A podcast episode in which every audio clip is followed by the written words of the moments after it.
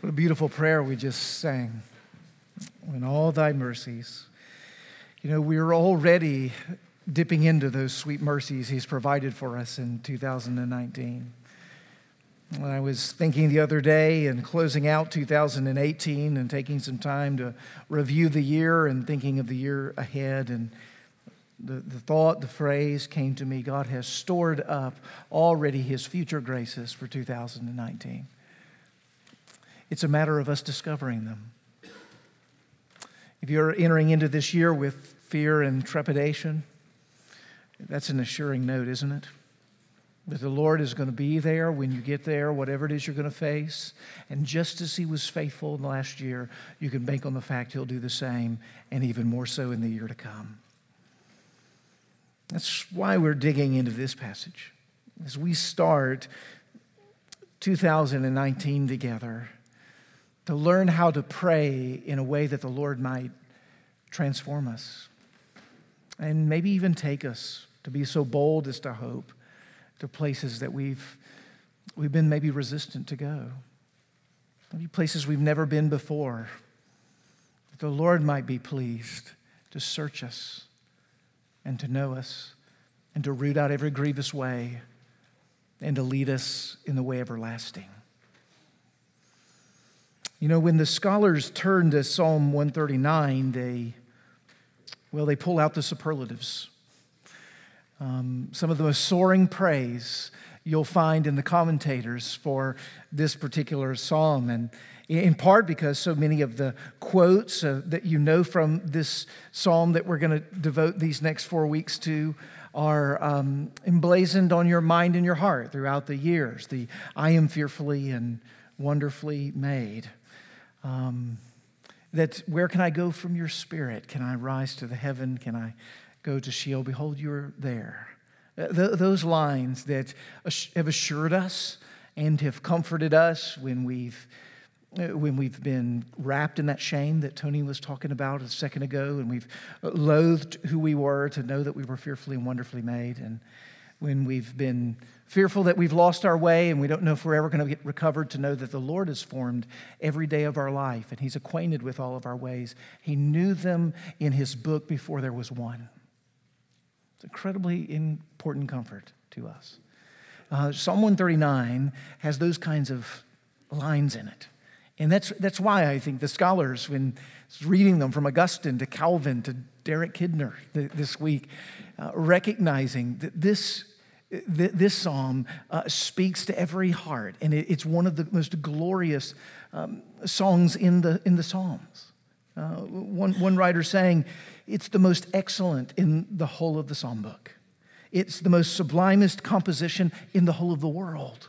Or as Spurgeon, my favorite Baptist preacher and commentator, said, the most notable of all of the sacred hymns, this one, Psalm 139, the brightness of this psalm is like a sapphire stone or like an Ezekiel's terrible crystal. It flames out with such flashes of light so as to turn even night into day. Oh, only Spurgeon is able to do that. That's what we're hoping for. We're hoping for that kind of work to be used by the Spirit, that he would take this passage on wings into our heart in the days to come. That's why I challenged you even last week as I introduced Psalm 139 to consider committing to memory, if you haven't already, verses 23 and 24, because that's where we're going to spend the primacy of our time. And over the course of this month, ask the Lord to fulfill those four petitions in the prayer of David. Well, before we actually jump into the content of today's message, let's take time to read this passage together and give ourselves over to the nature of God's instruction here. Brothers and sisters in Christ, listen to the Lord's words through David. O Lord, you have searched me and you've known me. You know when I sit down and when I rise up. You discern my thoughts from afar. You search out my path and my lying down. You are acquainted with all of my ways. Even before a word is on my tongue, behold, O Lord, you know it altogether. You hem me in, behind and before, and lay your hand upon me. Such knowledge is too wonderful for me. It is high. I cannot attain it. Where shall I go from your spirit? Or where shall I flee from your presence? If I ascend to heaven, you are there. If I make my bed in Sheol, you are there. If I take the wings of the morning and dwell in the uttermost parts of the sea, even there your hand shall lead me, and your right hand shall hold me. If I say, surely the darkness shall cover me, and the light about me be night, even the darkness is not dark to you. The night is as bright as the day, for darkness is as light with you. For you formed my inward parts. You knitted me together in my mother's womb. I praise you, for I am fearfully and wonderfully made. Wonderful are your works. My soul knows it very well. My frame was not hidden from you when I was made in secret, intricately woven in the depths of the earth. Your eyes saw my unformed substance, and in your book were written every one of them, the days that were formed for me, when as yet there was none of them. How precious to me are your thoughts, O God. How vast is the sum of them. If I would count them, there are more than the sand. I awake, and I am still with you. Oh, that you would slay the wicked, O God. O men of blood, depart from me. They speak against you with malicious intent. Your enemies take your name in vain. Do I not hate those who hate you, O Lord? And do I not loathe those who rise up against you? I hate them with complete hatred. I count them my enemies. Search me, O God, and know my heart. Try me and know my thoughts. See if there be any grievous way in me, and lead me in the way everlasting. The grass withers and the flower fades, but the word of our God will stand forever. Amen. Let's pray together. Lord in heaven, as we read these words and as we enter into that prayer, we would ask that we would actually be able to pray it and not just mouth the words or make them form on our lips and push the sounds out of our mouth, but let it be as what a song from our heart. And a reality that would become more true of our lives. Unless you build the house, we labor in vain. So come and build it, Father, we ask. In Jesus' name, amen. You know, one of the key words in the Bible for salvation is that word search. It's not a word that we think of as a key word in the Bible for salvation or a key word in the Bible, we might go so far as to say, in discipleship, but it is. It's a word we see from cover to cover to describe a true and steadied and stayed posture towards the Lord. We are those who search for God. We are those who seek after the Lord. Moses, when he's writing to the people of Israel in Deuteronomy chapter 4, as he's preparing them to cross the Jordan River and enter into the land of Canaan, he wants to instruct them, and this is how he instructs them. When you leave from here, you will seek the Lord your God, and you will find him if you search after him with the whole of your heart. It's the same language that Jeremiah speaks to the exiles, the people of Israel, as they've been held captive in Babylon, and they look to the future and they hope they'll be restored to the promised land. That wonderful chapter, Jeremiah 29, so many of us know verse 11, Jeremiah 29, for I know the plans that I have for you, that verse. But in verse 13, just beyond that promise, Jeremiah actually tells us how those plans of the Lord are really fulfilled in terms of our human responsibility. How do we pursue the fulfillment of the plans which the Lord has decreed? And this is what he says. You must seek me. And when you seek me, you will find me. When you seek me with your whole heart. It's the same language of Deuteronomy 4. If you seek me, you'll find me. But you must seek me with the whole of your heart. Well, now that's the problem. That's the problem. Because as soon as you read those, you think, oh, yes, that's what I want to be. I want to seek the Lord with my whole heart. I want to search for the Lord with everything that's in me. And then there's Monday morning. And there's a whole lot of other things that you're seeking after. A whole lot of other interests, desires, motivations that rise up within you, and you find your attention splintered in 1,000 different directions, and a very small portion of it, and with fits and spurts, towards the face of Almighty God. If you seek me, you'll find me, but you got to seek me with all of your heart. Yeah, the reality is for all of us, right? And I think for everyone throughout history, since the fall, is that we're divided in heart. We're divided in heart.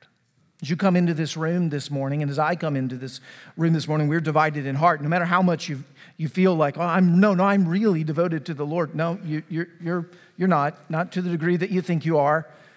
And you'll see that David was aware of that in his own heart, which is why he's praying this prayer in verses 23 and 24 for the Lord to search him. He knows that, and he wants the Lord to come do the work that only the Lord can do within him. He doesn't even trust himself to be able to search himself very well, so he's asked the Lord to come and do it because he understands the nature of the human condition, that we're fallen and we're broken. And as soon as we even do a little self-examination, we get deceived in our self-examination.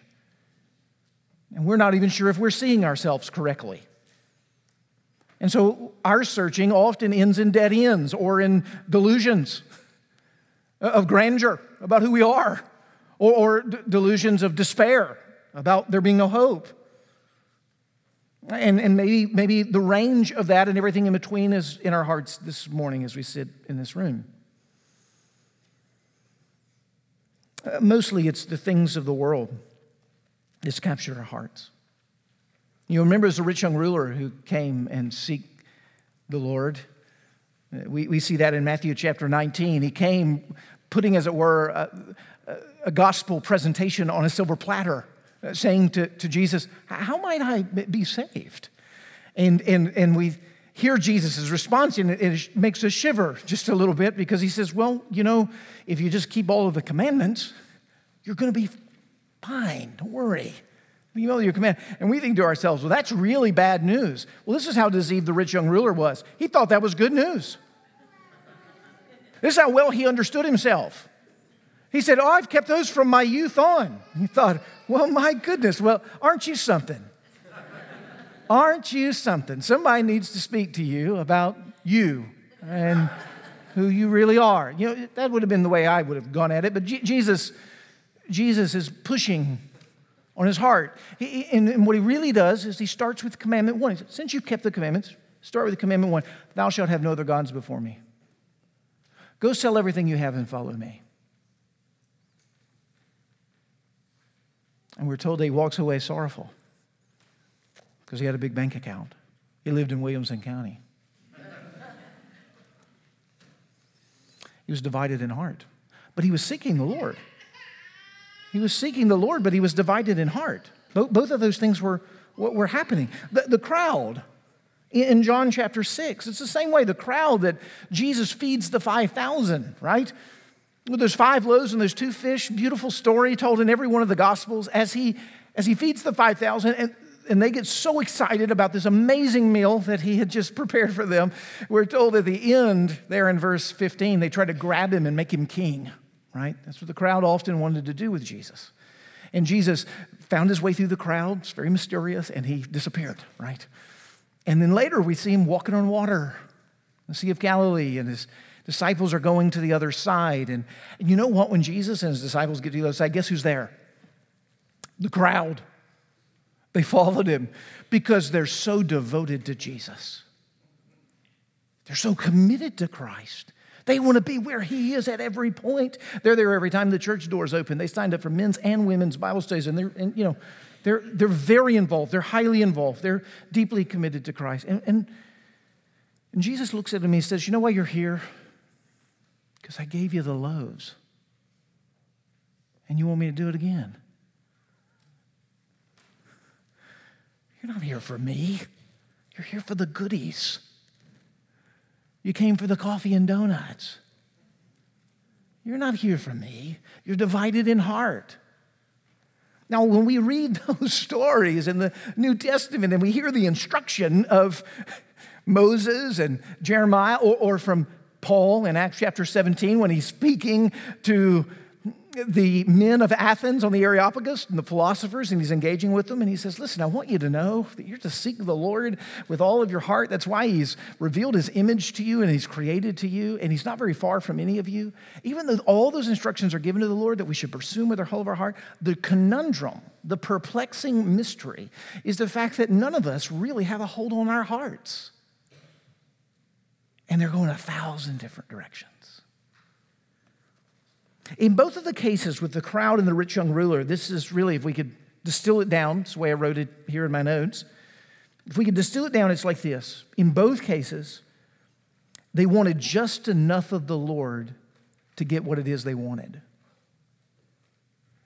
But they didn't want any more of the Lord that it required them to give their life away. They wanted just enough of the Lord so they could get what they wanted, but they didn't want any more of the Lord than it would require them to give their life away. They wanted, if we could put it this way, the comforts of Christ without the cost of following Christ. They wanted the benefits without the responsibilities.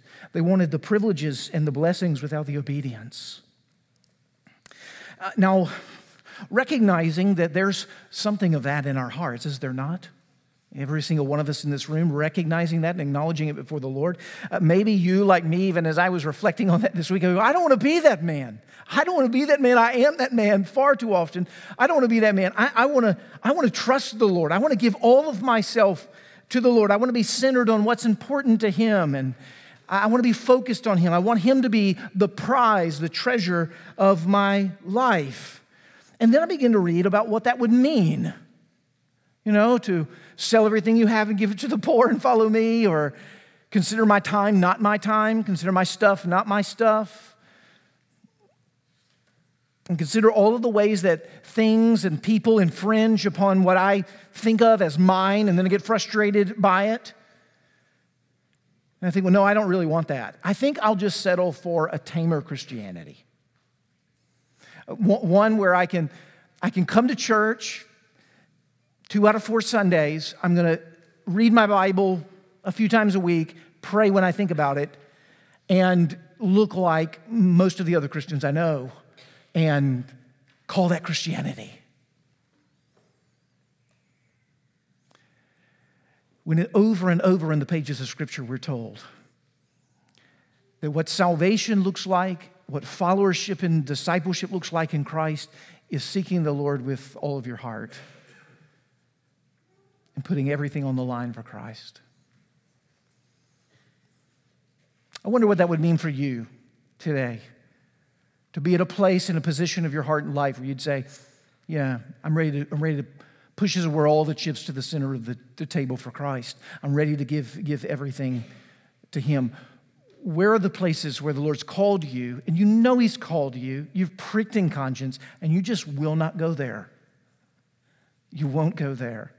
What are the things you know have been tangled up around your heart in the world, and you will not cut them loose? But what are also the things that you wished you could cut loose, and the pursuits that you wished you could do, and you know you want to, but you find that every time you go to do right, there's sin right there with you? That's the language of Paul. That you fall flat on your face, that you try and you try and you try, and you just keep going back like the dog to his vomit, and you know better, but you keep doing, but you can't seem to change. You're stuck in some ways. I think that's why David really gives us this prayer. Search me, O God. Search me, oh God, because if we think about it, Most of our prayer life is, hey, Lord, provide for me. Help me put up with my mother-in-law. Give me a success at work. Increase my love for my wife. Take care of my children. Don't let them do anything dumb. Those are kind of our prayers, right? And are those good prayers? They are good prayers. God loves to hear the heart of his children. He's inclined towards the heart of his children. We see those kinds of prayers, maybe not exactly in Middle Tennessee vernacular, but we see it in the scriptures, those quality or petitions of prayer. But I want you to see in the context of Psalm 139 a deeper prayer. The Puritans called their people regularly to pray until you pray,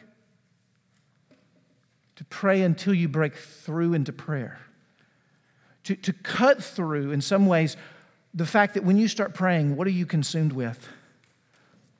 You. That's why you're asking all this stuff about you, right? You're full of you. You're full of my job, my wife, my children, my stuff, my things, my crises, my struggles, you. And so your prayers are filled with you. What I want you to see with Psalm 139, we're to pray the deep prayer. Search me, O God, and I call you to try me. I call you to bring suffering and difficulties into my life if necessary, to root out anything that would be there in order that I might walk on the highway that is everlasting and before your face. Now, to say that kind of prayer, to not just say it, but for it to sing a bit in your heart, what do you have to do to get there? And what would it be like to push through it as we go into the year ahead? Well, I want to just take a second, because we'll be in this passage for 4 weeks, so I'm taking my time to drill in a little bit, to lay some foundations this morning, to introduce this psalm so that you can see why it's so important for where it is the Lord wants to take us together in the year ahead. And I think what David recognizes, which I hinted at a little bit ago, is that our own searching of ourselves is not enough. It's not enough. For we, when we search ourselves, only see the things that we can see. We're limited to the eyes of the spiritual insight and wisdom that's been granted to us. We don't see everything about who it is that we are, and we're often blind, and then we're deceived about who we are. And so we need somebody else to search us. This is why it's sometimes really helpful in a home fellowship group or with a very dear friend who sees you to talk to them and say, what do you see in my life? What do you notice about me? I'm asking honestly to be in a relationship where someone can give you an external view and put their finger on something so you can hear it and take it to heart and reflect on it. It's often very painful. But it's the right kind of pain. It's the kind of pain that brings change and healing. In many ways, in the passage before us, David is doing just that, but he's not just calling on his own fellowship group. He's not calling on his friend or his spouse. He's calling on God to do it. Search me, O God. David is the object of the all-searching eye of God. He's calling on that. Now, why would he do that? That sounds scary to do that. Why would he do that? Because he knows God. He knows him. He knows him enough to trust him with this request. He knows him deep enough to say, these are the words that God is inclined to answer, and no matter how painful or difficult it'll be, it will be good and right. He knows that about his God. He shows us that in this psalm. We're just going to fly over a few things. Right at the opening of Psalm 139, in those first 4 verses, you know what we see? We see this beautiful portrait of an attribute of God. It's called omniscience. It means that God is all-knowing. David's saying, I want to go to the one who actually knows me. Okay? And he doesn't think it's him, and he doesn't think it's his spouse. He thinks it's God. That God is the one who knows him best. Where do we see that? You know me and search me, verse 1. You know when I sit down, you know when I rise up, you discern my thoughts from afar. Like you're not even near, just from afar, even before they're there. You search out, or you know my path and my lying down. You're acquainted with all of my ways. Even before I say anything and the word is on my tongue, you already know it. So when I come to you with the prayer, search me, O God, I'm coming with the knowledge of knowing that you know everything that I need to know about me. And you're the best searcher there is of my soul. He comes with the knowledge of God's attribute of omniscience, his knowingness of all of who David is. But notice verses 7 and 12. He comes also with the recognition of omnipresence. Now this makes all the sins of the world to me in terms of the logic of the unfolding of the passage. Verses 7 to 12 gives us this omnipresence. Think about it. If God knows everything about you, what will be your tendency? Well, let me just tell you mine, since you seem confused on what that would be. I'd hide personally. I'd go find a hole to get in, because to know everything about me means there's some really bad stuff that he's going to know. So it makes sense that David would go, well, there's really nowhere to hide. Where am I going to go from your presence? Verse 8. If I go to heaven, if I go to Sheol, you're going to be there. If I take wings and fly to the highest place, if I go to the farthest reaches of the sea, of which we've not even seen, you're there. Even if I was to go into the darkness is as light to you. There's absolutely nowhere that I can go to hide. So as I come to you, Lord, to pray this prayer, I want you to know I come knowing that you know everything about me, knowing that because you know everything about me, I'd want to hide, but there's nowhere for me to hide. Because I want to understand and to know and to honor in your presence that you are everywhere and that you have never done anything alone. You have never done anything alone. That's the principle of this passage. You are omniscient. You are omnipresent. Now I begin to think, well, I'm in a pickle. Then I'm going to need someone to help me. If I can't hide, I'm going to have to get help. I usually try hiding first, and then if I can't hide, I try to get help. Here's what he tells about us in verses 13 to 16. God, it was you who formed me. It's you who knitted me. As I consider you, all your works are wonderful. When no one had even saw me and I was in the womb, I was hidden in the secret depths of the earth. You were making and fashioning me. You've known every day, even before there was one, because you scripted them. You formed them. I've never actually done anything. I've never acted without you. So you're also omnipotent. You're all-powerful. Which could be good or bad news, depending on who you are. And actually, David hints at that. Because right after he speaks of omnipotence, having moved from omniscience, all-knowing, omnipresence everywhere, to omnipotence, to power, look at what he does. He actually, it's real fascinating. He kind of, it feels kind of bipolar-ish in the text.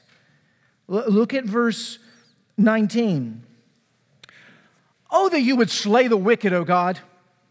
O men of blood, depart from me. They speak against you with malicious intent. Your enemies take your name in vain. Do I not hate those who hate you, O Lord? You're like, what? He flipped a switch here. Like, what? He was doing so well. And now he's gotten so angry. He was, Lord, you just know everything. You're everywhere and you're all powerful. It's almost as if he's having this deep prayer time in his prayer closet, in his tent or in his temple. We don't know when the context is from Psalm 139. And then a knock comes on the door, and it's one of his enemies. And he just goes, I hate you. And so he adds these few verses. And then he gets back on track in verse 23. Oh, search me, oh God. It comes back to a spiritual moment. I don't think that's what's going on here at all. I think he begins to acknowledge, listen, if God knows everything, and God's everywhere, and he is all powerful, I know that he is a holy God, and so judgment is coming. And there's no way to escape it. And so, Lord, I'm looking at those who hate you. I'm looking at those who plot against you. And I'm joining with you in your hatred of evil and of wickedness. And I long to see everything that's wrong in the world righted. Lord, slay the wicked. I want it over.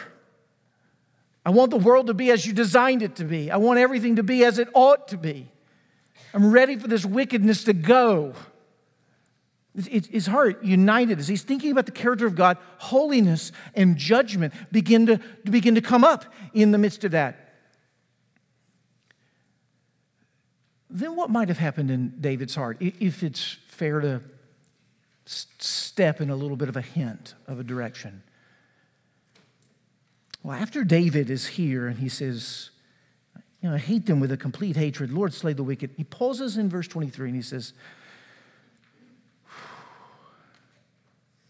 search me, O God, and know my heart. Now, I think there are probably more than one fair reading of what's going on in David's own heart at this point contextually, and even in the context of this prayer. I don't have to say everything now because we're going to be in it in the days to come. But here's what I want you to note biblically. When his temperature rises with regards to his enemies, and he sees their wickedness and their malicious intent, and he wants them to be slayed, one of the things that would accost my heart and haunt my heart, and one of the things that haunts me whenever I get so upset and frustrated and I feel like things need to be done right and justice needs to be served, is that I pause and I think, if God were to actually do that, I'd be one of those enemies. Oh, search me, oh God. Search me, O God, and know my heart. Root out any grievous way in me. You hear that? There's a dawning here. There's an awakening here. It's not as if in any of David's reflections there in verses 19 to 22 as if he's operating at the level of revenge. That's not the Spirit. The Spirit is one of holy justice. But when he goes to holy justice, he realizes that holy justice is not just something for people out there. It's true for himself.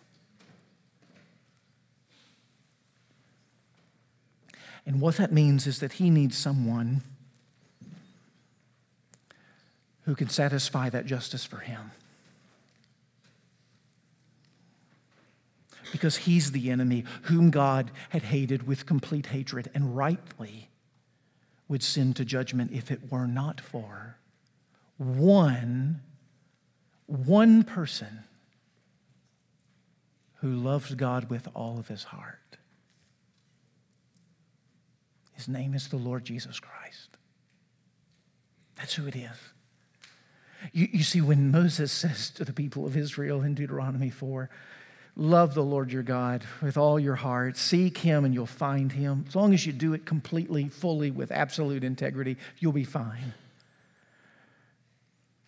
He knows they're not even going to be able to cross the Jordan before they failed. You see, at the end of the day, he wasn't really even talking about them. But he was talking about the one who would come for them. The Lord Jesus Christ. The one who does seek his people. And seek his Father with his whole heart, who has come here to save us, to pay the penalty for the justice of his enemies. Because that is who we are, friends, without the grace of Christ. Your enemies are not out there somewhere. The enemy, as we meet him, is us. And so, as you can see, this passage is like a mountain of theology that David has been building to get to a place where he stands on top and petitions into the presence of the Lord as he understands his all-knowingness, as he understands his everywhere presentness, as he understands his power, and he understands his holiness and his judgment. He comes to the Lord with utter humility. Search me, O God. I won't even know where to begin with me. I need someone who knows me better than me. I need someone who will find me when I'm hidden. I need someone so powerful that they can change me once they find me. That's what I need. I can't do it myself. I need you to do it. That's why I'm praying and not reading a self-help book in Barnes & Noble. I'm praying because I can't do it if it's not for you. You feel the spirit of that prayer. Pray until you pray, until you understand that the goal of what David is praying here is for us to get to a holy desperation that says, unless the Lord does it, we are lost. As much as we were in 2018, even more so in 2019, unless the Lord does it. And what we have learned in the scripture is he has done it in Christ for you. He has done it. That's why I could say to you at the opening of our time together today, the grace is stored up. Run the race that he has set before you, leaning against the tape.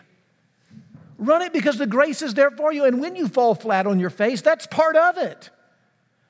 Get back up by his grace and go again.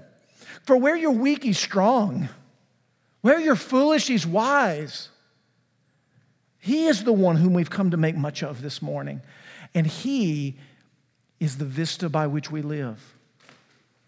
His is the face that we look to.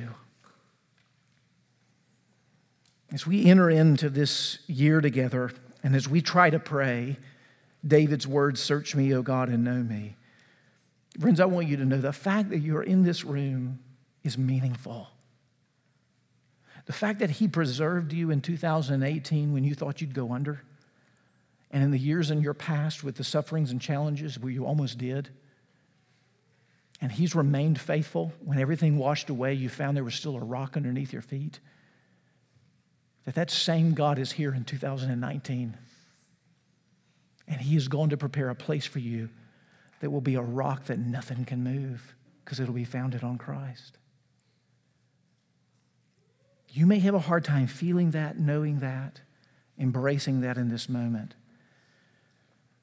But my prayer is the Lord would so search your heart and try you over the weeks to come, and that together as a congregation we'd see such change that we would work against our feelings whenever needed in 2019 to what's more true,